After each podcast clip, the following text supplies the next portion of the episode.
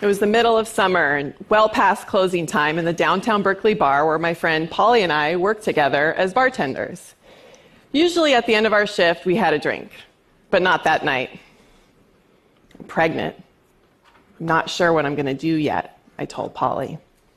Without hesitation, she replied, I've had an abortion. Before Polly, no one had ever told me that she'd had an abortion. I had graduated from college just a few months earlier, and I was in a new relationship when I found out that I was pregnant. When I thought about my choices, I honestly did not know how to decide what criteria I should use. How would I know what the right decision was? I worried that I would regret an abortion later. Coming of age on the beaches of Southern California, I grew up in the middle of our nation's abortion wars. I was born in a trailer on the third anniversary of Roe versus Wade. Our community was surfing Christians. We cared about God, the less fortunate, and the ocean, and everyone was pro life. As a kid, the idea of abortion made me so sad that I knew if I ever got pregnant, I could never have one. And then I did. It was a step towards the unknown. But Polly had given me a very special gift the knowledge that I wasn't alone and the realization that abortion was something that we can talk about. Abortion is common. According to the Guttmacher Institute, one in three women in America will have an abortion in their lifetime. But for the last few decades, the dialogue around abortion in the United States has left little room for anything beyond pro life and pro choice. It's political and polarizing. But as much as abortion is hotly debated, it's still rare for us, whether as fellow women or even just as fellow people, to talk with one another about the abortions that we have. There's a gap between what happens in politics and what happens in real life. And in that gap, a battlefield mentality, an are you with us or against us stance takes root. This isn't just about abortion. There are so many important issues that we can't talk about. And so finding ways to shift the conflict to a place of conversation is the work of my life. And there are two main ways to get started. One way is to listen closely, and the other way is to share stories. So, 15 years ago, I co founded an organization called Exhale to start listening to people who have had abortions. The first thing we did was create a talk line where women and men could call to get emotional support. Free of judgment and politics, believe it or not, nothing like our service had ever existed. And we needed a new framework that could hold all the experiences that we were hearing on our talk line the feminist who regrets her abortion, the Catholic who's grateful for hers, the personal experiences that weren't fitting neatly into one box or the other. And we didn't think it was right to ask women to pick a side.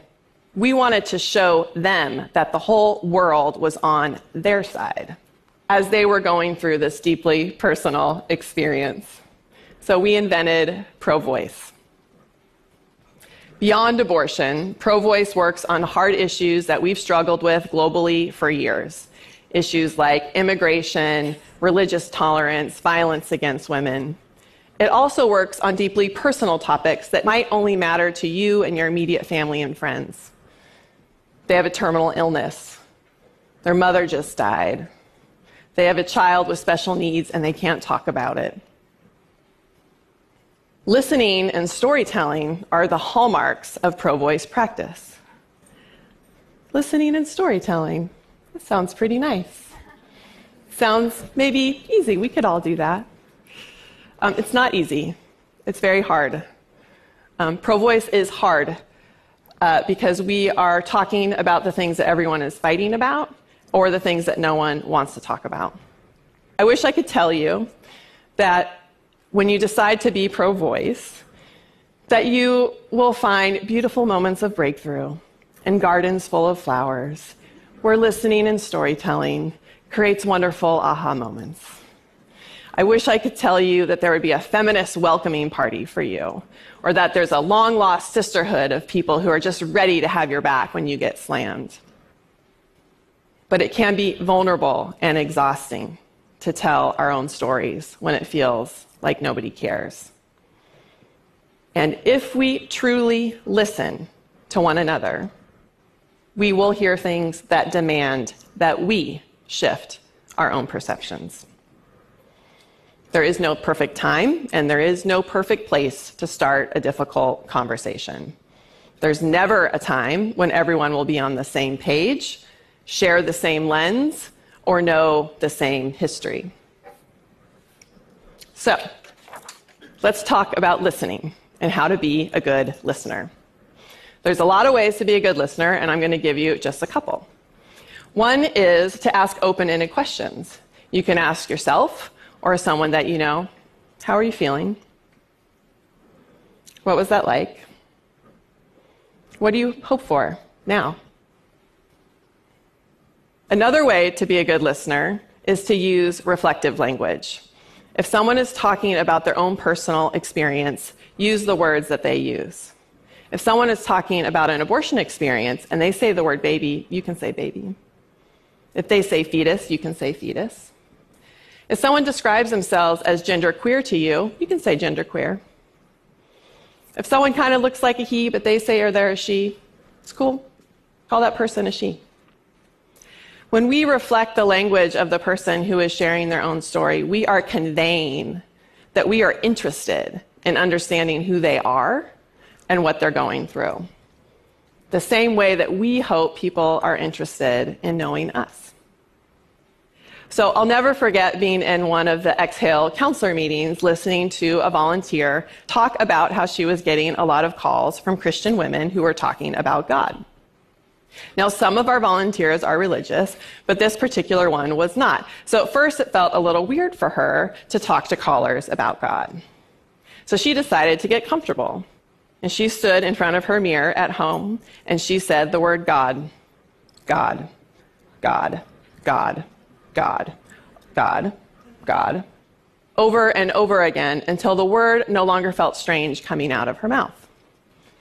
Saying the word God did not turn this volunteer into a Christian, but it did make her a much better listener of Christian women.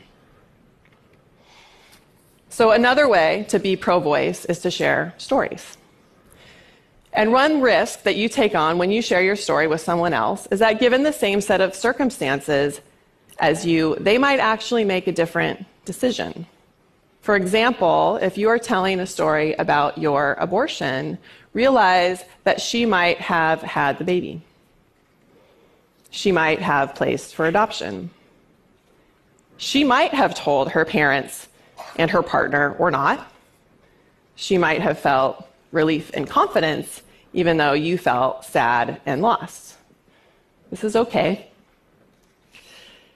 Empathy gets created the moment we imagine ourselves in someone else's shoes. It doesn't mean that we all have to end up in the same place.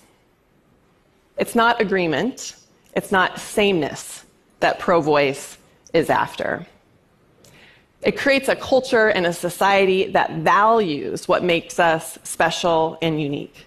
It values what makes us human, our flaws, and our imperfections. And this way of thinking allows us to see our differences with respect instead of fear. And it generates the empathy that we need to overcome all the ways that we try to hurt one another stigma, shame, prejudice, discrimination, oppression. Pro voice is contagious. And the more it's practiced, the more it spreads. So last year, I was pregnant again.